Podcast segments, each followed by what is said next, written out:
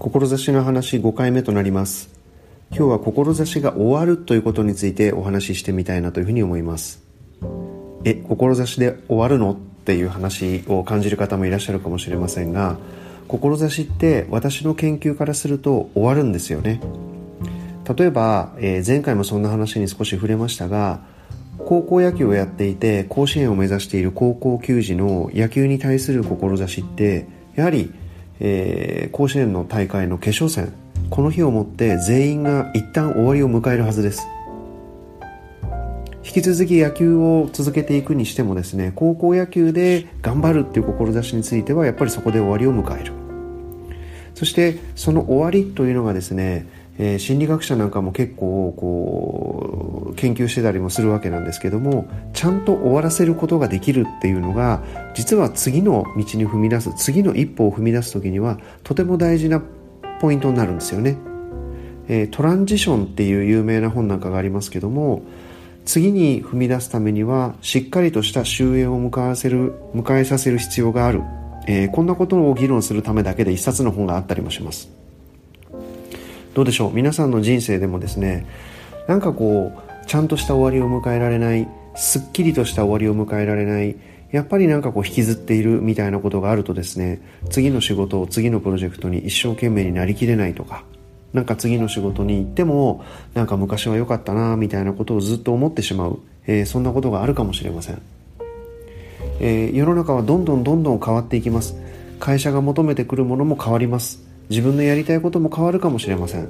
もしくは自分のやりたいことは変わらなかったとしても会社の都合でそのプロジェクトが終わってしまったり、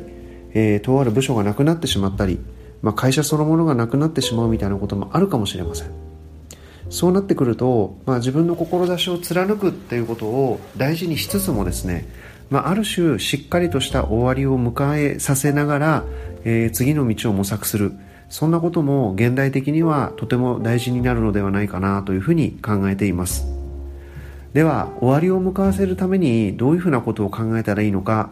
どうしたらいいのかっていうとですねこれもたくさんの、えー、心理学的な研究なんかもあったりするんですけども、まあ、答えはですねそう簡単にはいけないいかないっていうのが実は、えー、いろんな研究の答えだったりします、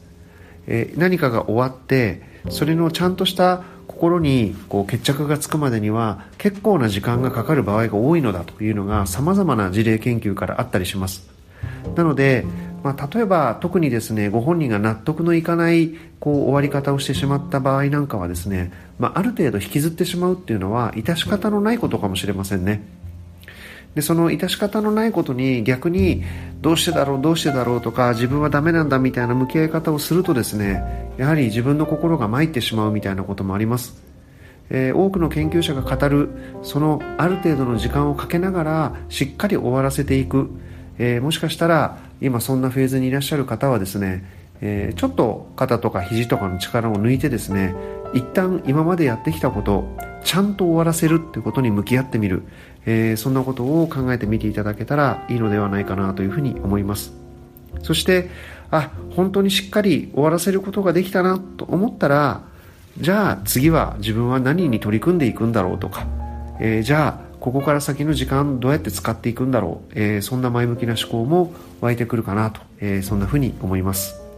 えー、ぜひ志っていうのはえー、時々こう節を節目を迎えるというか終わるんであるって。で、そんな概念も入れてみるとですね、えー、自分の頭の中がクリアになってきたりとかする可能性が高まるんじゃないかなと、えー、そんな風に考えてます、え、今日はこれで終わりにしたいと思います。